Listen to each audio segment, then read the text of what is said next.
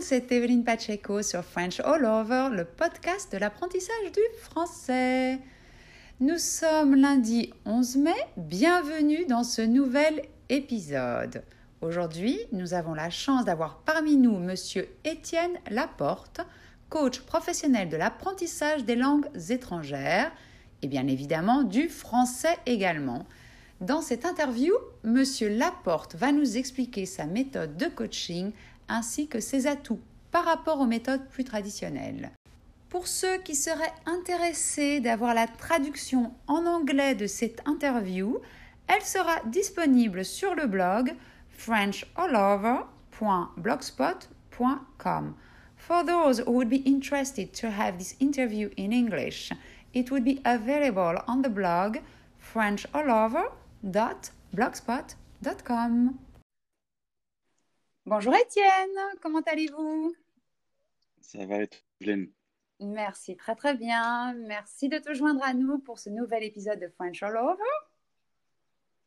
Avec plaisir, le plaisir est pour moi. D'accord, merci quand même.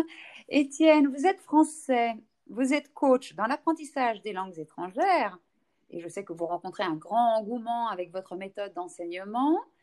Mais en lisant votre bio, j'ai été également très impressionnée par la richesse de votre parcours. C'est gentil. Que pensez-vous donc de commencer notre interview par vous présenter, nous raconter euh, bah, ce parcours peu ordinaire? Donc voilà, je m'appelle Étienne Laporte, je suis français, j'ai grandi dans une ville qui s'appelle Clermont-Ferrand, dans la région Auvergne-Rhône-Alpes. Donc, euh, je suis resté dans cette ville euh, jusqu'à mes 21 ans.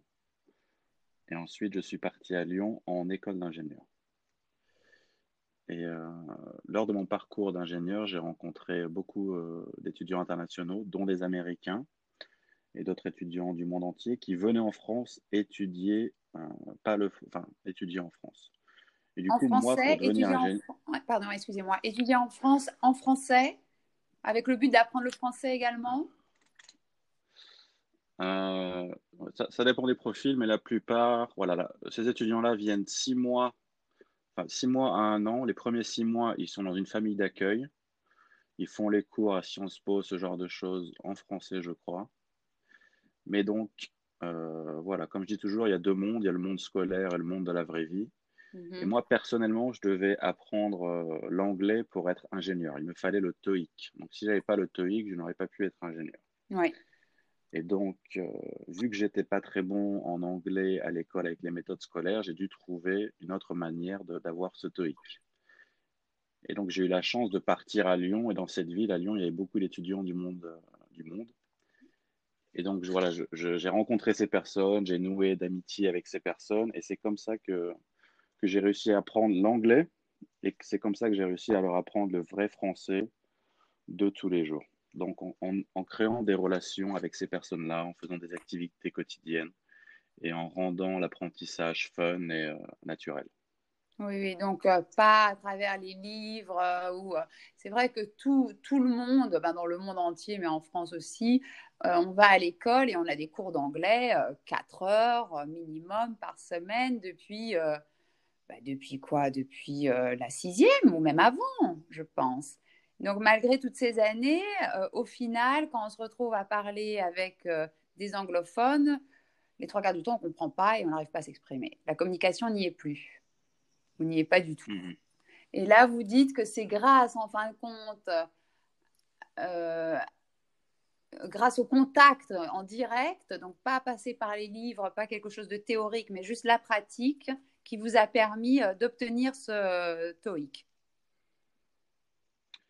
Donc voilà, bon, dans, un premier temps, je voulais, euh, mon rêve c'était de partir aux États-Unis. Donc j'étais plus attiré à avoir des compétences ou à rencontrer des personnes américaines qu'avoir une bonne note sur, sur mon bulletin. Mais voilà, si on arrive à bien se communiquer dans la vraie vie, normalement, on arrive également à avoir des bonnes notes, ce qui est moins vrai dans l'autre sens. Ça ne veut pas dire quand on a des bonnes notes à l'école qu'on va être très bon à communiquer dans la vraie vie. Par contre, si on est très bon à communiquer dans la vraie vie, il y a beaucoup de chances qu'on soit assez bon à l'école également. Oui, ça fait sens. Tout à fait. Donc, comment de ingénieur, puisque vous êtes ingénieur, euh, vous êtes passé mhm. de, donc, de ingénieur à coach en langue étrangère Donc voilà, on revient à Lyon où j'étais en école d'ingénieur et j'avais en tête de partir travailler à New York. Et je savais que si je de, pour partir à New York, il fallait être ingénieur, il fallait trouver un stage dans une entreprise française qui travaille à l'étranger.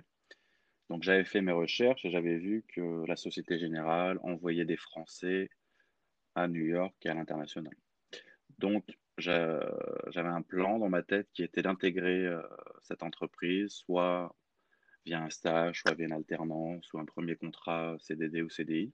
Mhm. Et donc, c'est quelque chose que j'ai réussi à faire grâce à un premier stage que j'ai eu à la Banque de France, un second stage au Crédit Foncier, euh, être opportuniste, euh, postuler. J'ai été pris sur un, un peu sur un casting euh, d'entretien. Et puis voilà, le fait que, que j'étais bon dans mon domaine en mathématiques et que je parle anglais, en fait, les intervieweurs étaient d'Afrique du Sud et du Mexique. Donc, ils ont tout de suite apprécié euh, le fait que je parle bien anglais et que je suis motivé à l'international. Et donc, j'ai pu intégrer la Société Générale et ensuite euh, partir à New York. ça, c'est un peu mon histoire de comment je suis arrivé. À... Ouais. Le seul problème avec ce, type de, de VIE, de, contrat à l'étranger, c'est un contrat temporaire de 18 mois. Mm-hmm. Donc ensuite, il faut rentrer en France et euh, moi, je me disais, bon, euh, tu vas y aller sur place, tu, trouveras un travail sur place, euh, tu trouveras quelque chose qui... tu vas y arriver. Peu importe la solution, tu la trouveras. Oui. Mais je me suis rendu compte que, voilà, après, y a, les papiers, c'est autre chose. Il y avait des, des règles que je ne pouvais pas contourner. Je voulais pas rentrer en France parce que pour moi, c'était trop francophone et j'aimais j'aimais plus cette version de moi anglophone, que je puisse parler au monde entier. C'est vraiment quelque chose qui, qui me passionne et qui m'anime. Donc, je me suis dit, euh, bon, ben voilà, tu as, 25 ans, tu as, un peu d'argent de côté, tu, sais parler anglais, tu, sais te, faire des contacts, euh, tu as envie de faire un tour du monde, ben, c'est le meilleur moment de le faire. Et c'est comme ça que vous êtes parti, vous avez fait le tour du monde. Voilà, j'ai commencé euh, un peu en Europe, après Mexique, Colombie, après l'Asie. Et donc, j'ai commencé mon rêve, c'était un peu l'Asie également, vivre à la plage, vivre au soleil. Et donc, j'ai réussi à faire ça pendant deux ans, où j'ai donné des cours en école euh, localement, en école en Thaïlande. Mais ensuite, j'ai commencé. Donc, excusez-moi, vous donniez donc des cours de français pendant vos voyages. Vous, c'était les cours de français que vous donniez ou des cours de mathématiques ou des cours de, d'anglais euh? au, au, début, j'étais un peu sur les trois, des trois types de cours, mais en Thaïlande, euh, ils cherchent principalement des profs d'anglais, donc j'étais prof d'anglais dans des écoles euh, thaïlandaises. D'accord. Et sur Internet, j'étais plus prof de français. D'accord. Et c'est comme ça que vous arriviez à financer finalement vos, voyages, vos séjours à l'étranger grâce aux cours que vous donniez de langues étrangères, hein, anglais et français. Voilà, voilà. Enfin, première, ça fait maintenant ça fait cinq ans que je suis digital nomade. La première année, c'était avec mes économies. Euh, deuxième année, euh, économie plus un peu en ligne. Et puis maintenant que, que du en ligne. Maintenant qu'en ligne, oui. Vous avez, je sais que vous avez beaucoup de succès. Et, euh, et c'est comme ça, donc, en fait, la transition de ingénieur à coach en langue étrangère s'est faite en disant je dois rentrer en France, je n'ai pas envie de rester en France. En même temps, je ne peux pas rester aux États-Unis parce que le contrat n'est que de un an et demi. Donc, bah, je vais faire le tour du monde. Et puis, euh, de fil en aiguille, vous avez commencé à donner des cours. Et puis, c'est devenu finalement votre métier, votre passion, votre carrière. C'est ça. Ça. ça. a toujours été une, une, passion pour moi de, de rencontrer les gens et euh, d'aider les gens avec quelque chose que j'avais en moi. Après, euh, voilà, quand on est bon en mathématiques, on peut, on peut aider un certain type de clients, donc une grande banque ou, euh, ce genre de choses.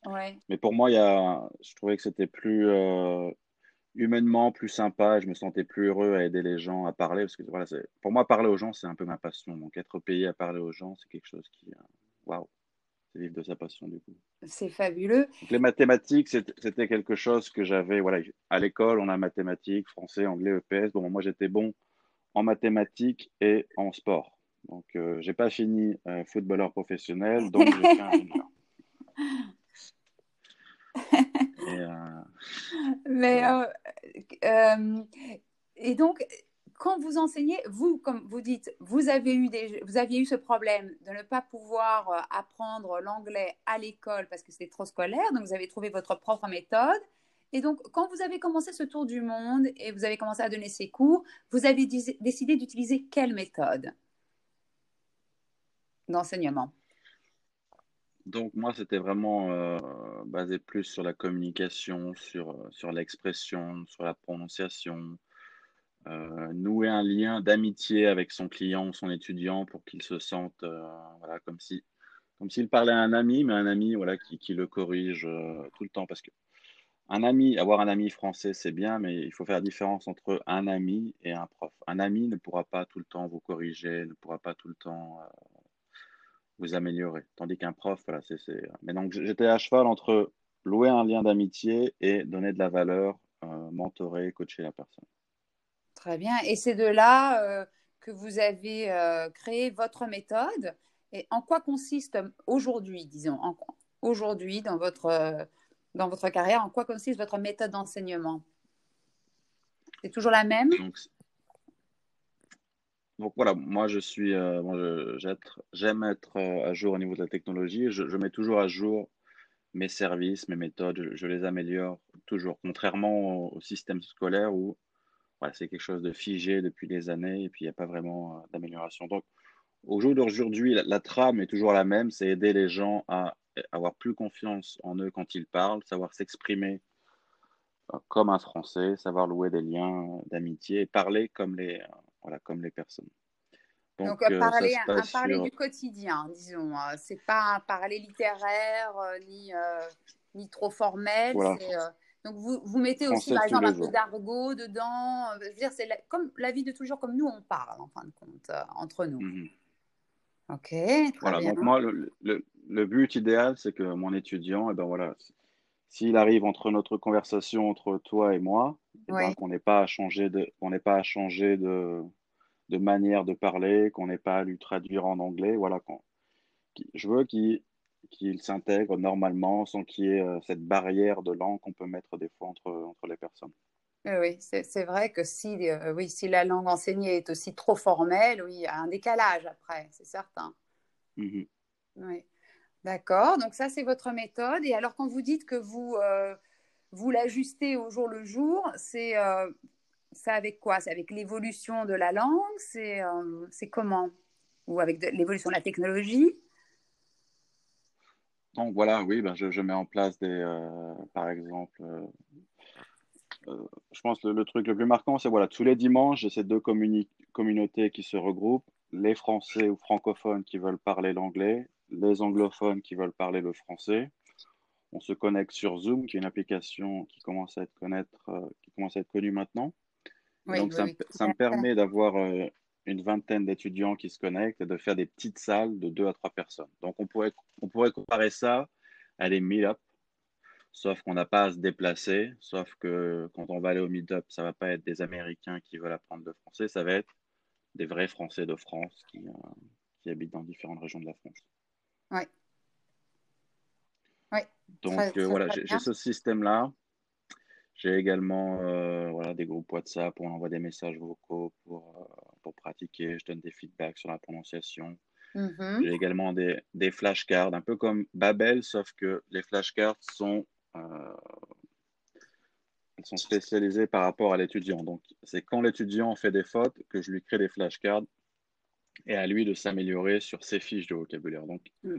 c'est plus un outil. Oui, personnalisé, euh, oui.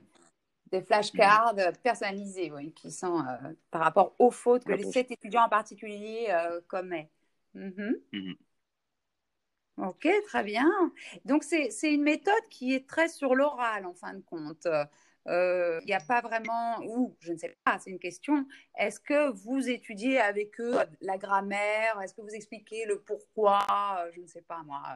Pourquoi le verbe se met là? Pourquoi euh, la préposition est celle-ci et pas une autre? Des choses comme ça.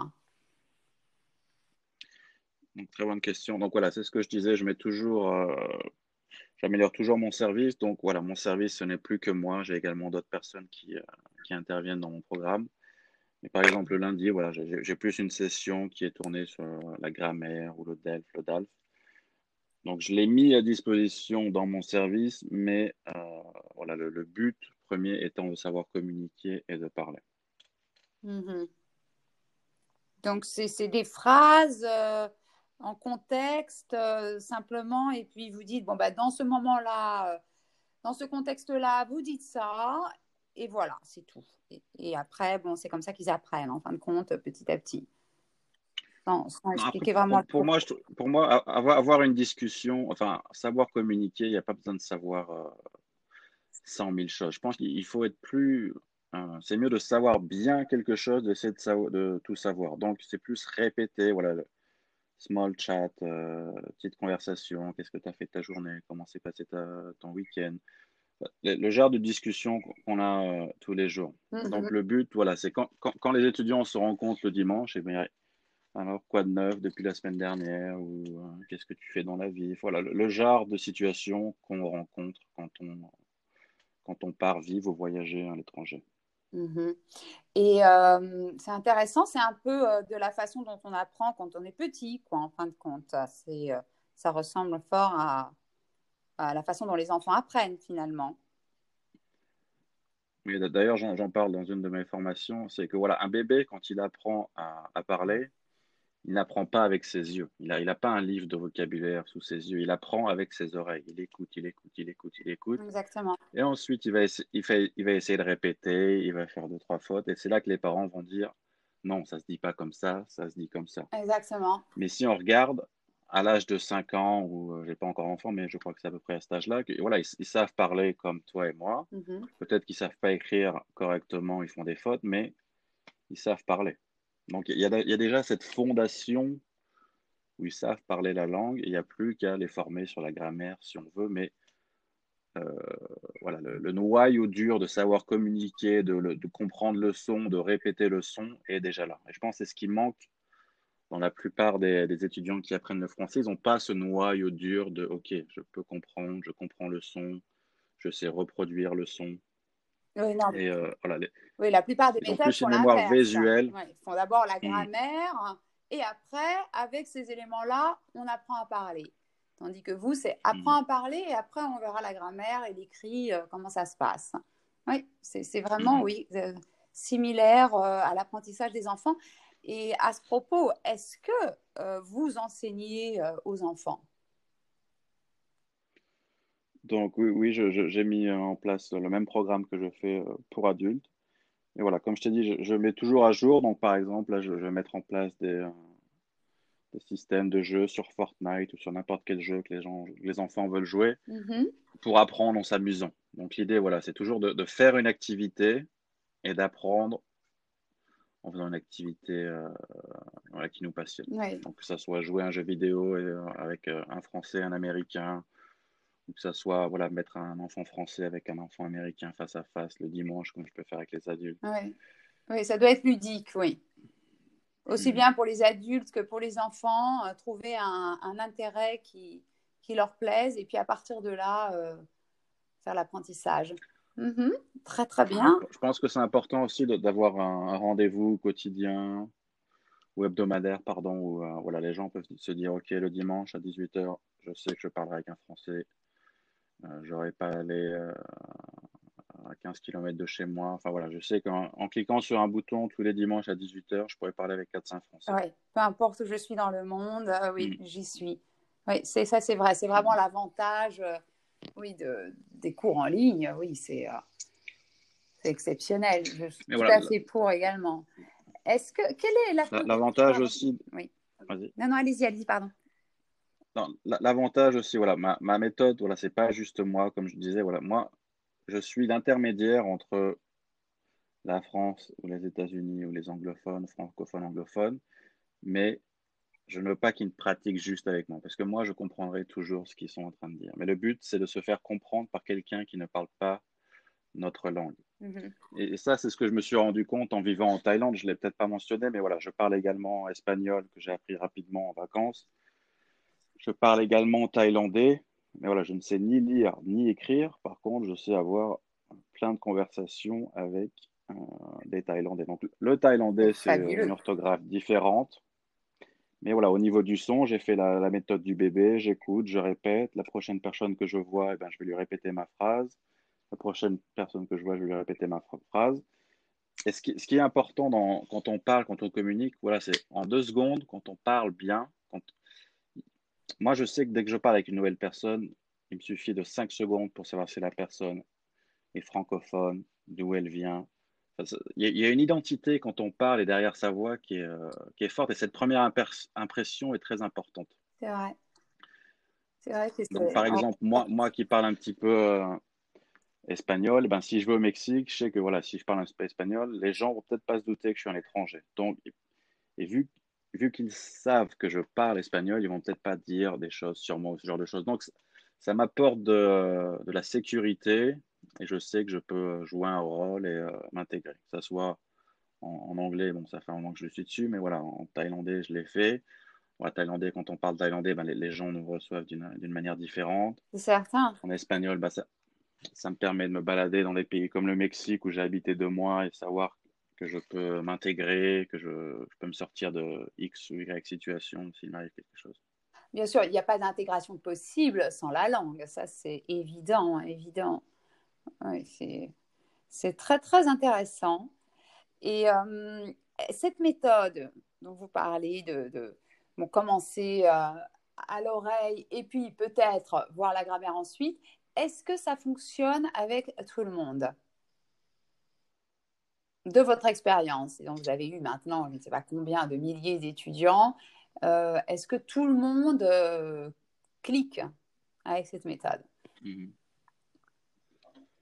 euh, tous les étudiants que j'ai eus, oui. Après, euh, j'ai pas eu tout, le monde entier.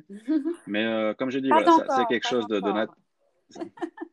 c'est quelque chose de, euh, de naturel. Donc, comme je dis, il faut avoir le bon état d'esprit. Donc, peut-être que voilà, quelqu'un croit qu'il faut apprendre avec la grammaire, tout ça. Peut-être qu'il va peut-être pas voir l'opportunité dans ma méthode. Il va peut-être se dire, et voilà, si quelqu'un, si on revient aux sources et que si on revient de comment on a appris notre propre langue en étant enfant ou bébé, eh ben, moi, je reviens sur cette technique-là. Mm-hmm. Donc, euh, c'est une technique qui est euh, commune à l'humanité. Ouais. Oui, oui, et peut-être, euh, vous êtes coach, donc peut-être que, oui, au début, ça va peut-être un peu les déstabiliser, et puis au fur et à mesure, ils vont prendre le pli, et vous allez les coacher dans cette voie, et Mmh et bon, après, euh, ça, ça, devient euh, en fait beaucoup plus simple hein, et plus naturel. il, faut créer des auto, il, faut, il, faut créer des, automatismes. De, mmh Puis pour certains étudiants, il faut aussi qu'ils euh, désapprennent ce qu'ils ont appris. Exactement, Par exemple, ils savent écrire un mot, ils savent écrire des phrases, mais la prononciation n'est pas là.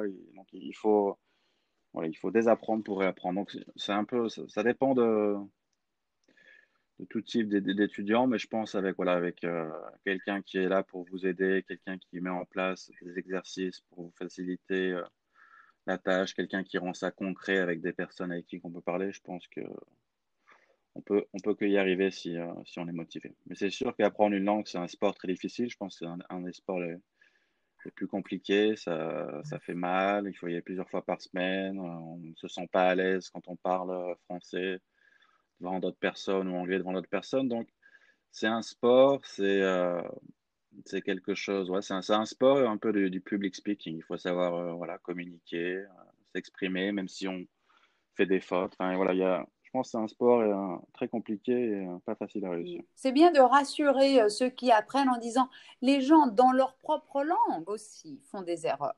Combien de Français ne font pas d'erreurs mmh. grammaticales quand ils parlent? Et c'est pas grave. Hein, c'est oui, c'est tout le monde fait des erreurs, même euh, ceux pour qui c'est leur langue. Et en mhm. parlant d'erreurs, quelle est la plus grande difficulté que rencontrent vos apprenants dans l'apprentissage du français? Quel est vraiment l'élément le plus difficile dans le français euh, à apprendre? Et comment vous y remédiez? Par exemple, il peut y avoir des blocages comme ça, euh, des choses le plus grand problème des, apprenants de français, c'est la prononciation. Donc, euh, voilà, c'est les gens, ils apprennent le mot avec, le, avec leurs yeux, mm-hmm. ils, lisent le mot, ils essaient de deviner la prononciation. Et euh, c'est pas comme ça. C'est vrai que le français rend les choses difficiles parce qu'on a plein de lettres et euh, on n'a pas à les prononcer dans, tous les cas. Mais euh, voilà, c'est pour ça que moi, je travaille beaucoup en phonétique. Donc, je, ma technique est la suivante. Euh, première étape, écoute avec tes oreilles. N'importe quel mot. je reviens toujours sur comment on dit people. People from a city. Mm-hmm. Donc, voilà, les gens, on dit les habitants. Okay?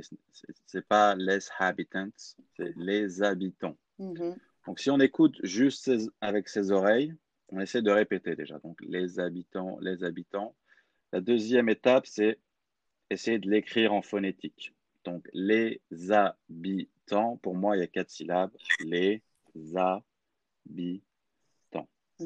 Donc, après, je dis à mes étudiants, écris ces quatre syllabes, quatre syllabes euh, comme tu veux, dans ton orthographe. Ou, euh, il faut que, quand un peu comme une charade ou un rébut en français, il faut que, voilà, les habitants. Donc, écris dans ta tête ou sur un papier comme ça. Et il faut que dans ta tête, que tu, que tu vois que tu vois le mot comme ça. C'est comme ça que tu arriveras à le reprononcer ensuite. Et à la fin, tu apprends à l'écrire. Mais voilà, le premier réflexe, c'est écouter le mot avec ses oreilles et reproduire le son. Et reproduire le son, ouais. Et utiliser les moyens mnémotechniques qu'ils veulent euh, dans leur langue, peu mhm. importe, mais voilà, tous les trucs pour retenir le son. C'est surtout ça. Mhm. D'accord. Donc la plus grande difficulté du français pour les étrangers euh, reste la prononciation.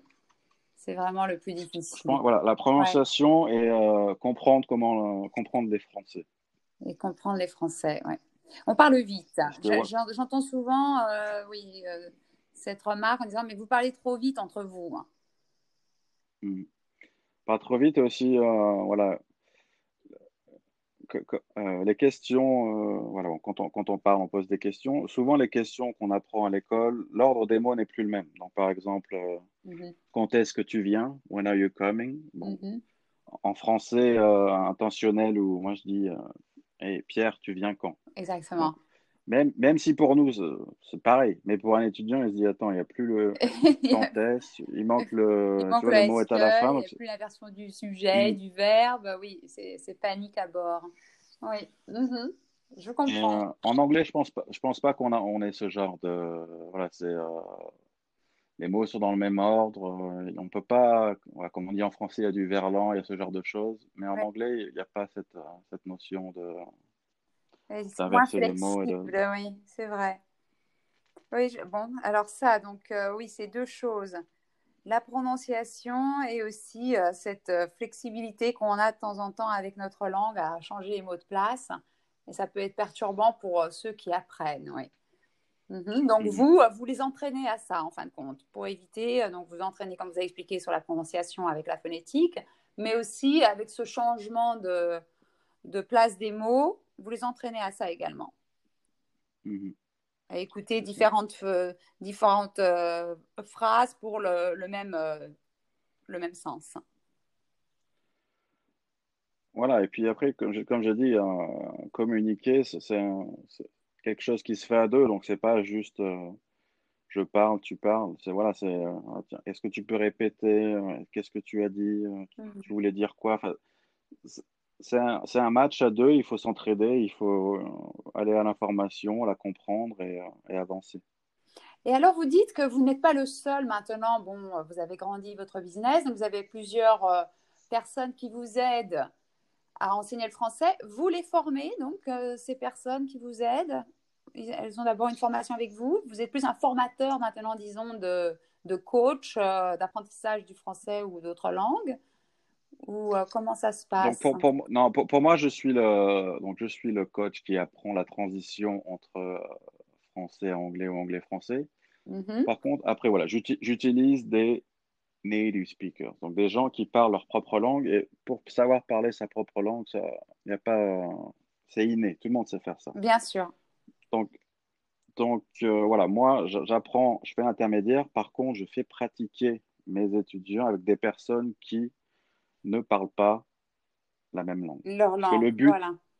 Le but, voilà, c'est pas moi à moi de les comprendre, c'est à eux de se faire comprendre et de comprendre quelqu'un qui ne parle pas anglais, si vous apprenez le français. C'est ça. D'accord. Donc, euh, quelqu'un qui voudrait euh, joindre euh, un de vos cours ou de vos meetings, bon, déjà, qu'est-ce que vous proposez? Il y a des cours individuels, il y a les cours de meet-up donc ces meetings, ces meet-up que vous avez avec différents, mhm. différentes personnes de différentes nationalités qui ne comprennent pas votre langue maternelle.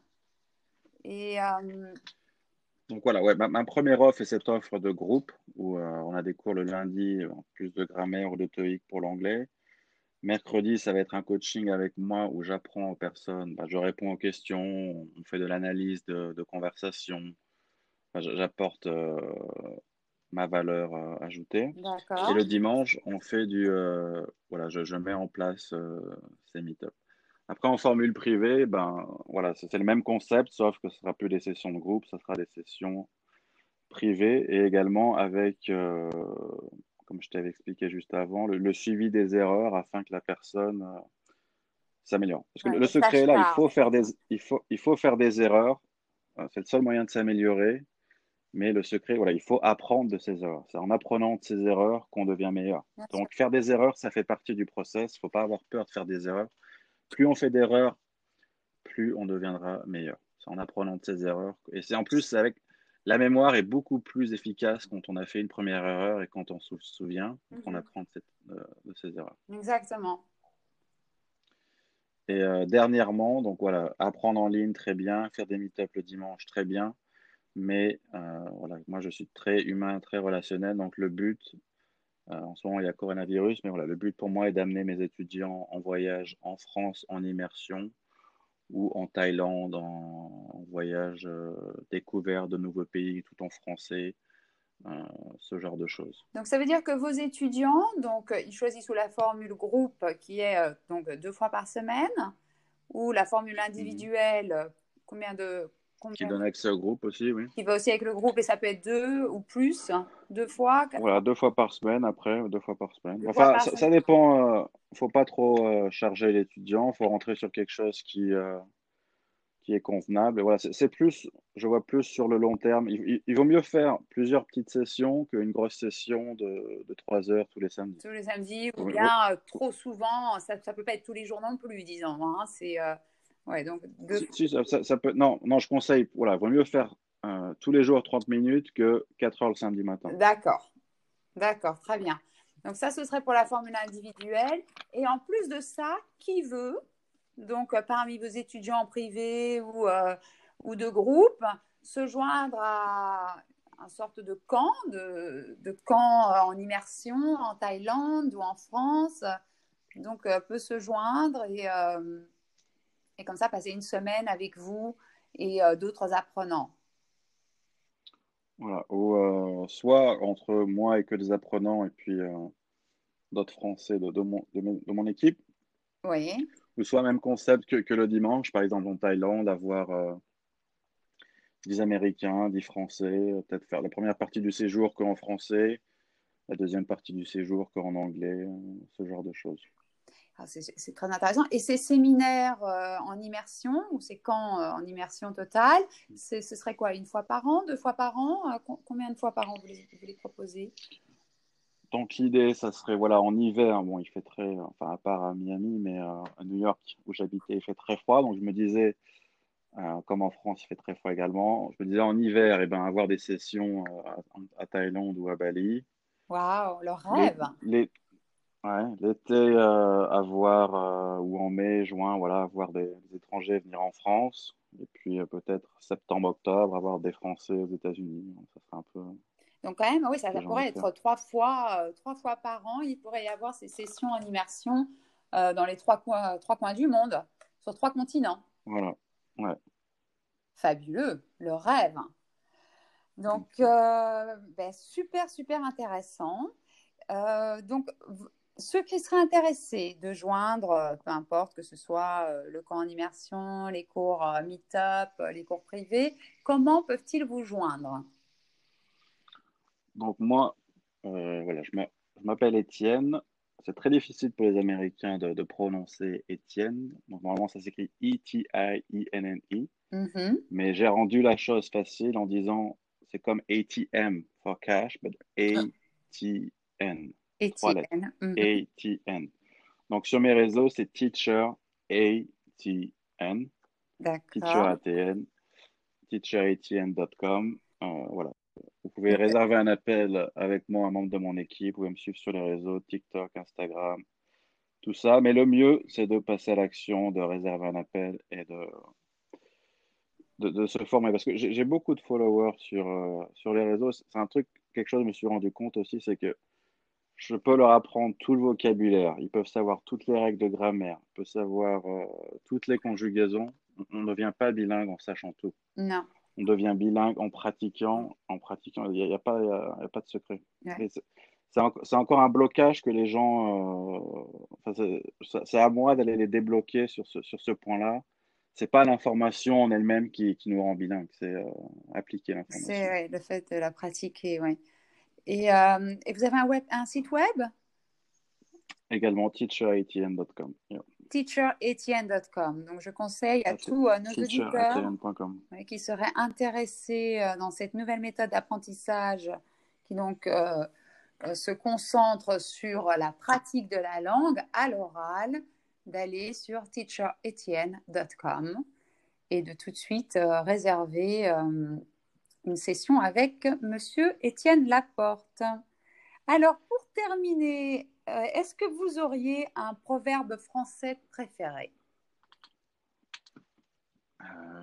Le dernier que j'ai utilisé, c'est en forgeant qu'on devient forgeron. Magnifique, ça vous va très bien. C'est en pratiquant qu'on apprend le français.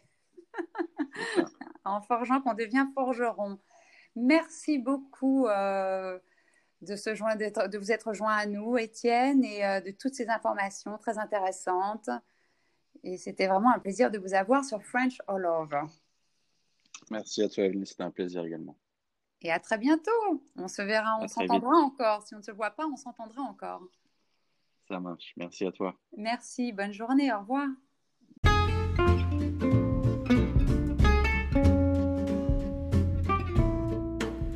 French All Over est terminé pour aujourd'hui. Merci beaucoup de votre écoute. Et n'oubliez pas que le résumé de l'interview ainsi que les coordonnées de Étienne Laporte pour ceux qui seraient intéressés de suivre des sessions euh, d'apprentissage du français ou de l'anglais avec lui sont disponibles sur le blog frenchallover.blogspot.com. Merci, au revoir et bonne semaine à tous. Música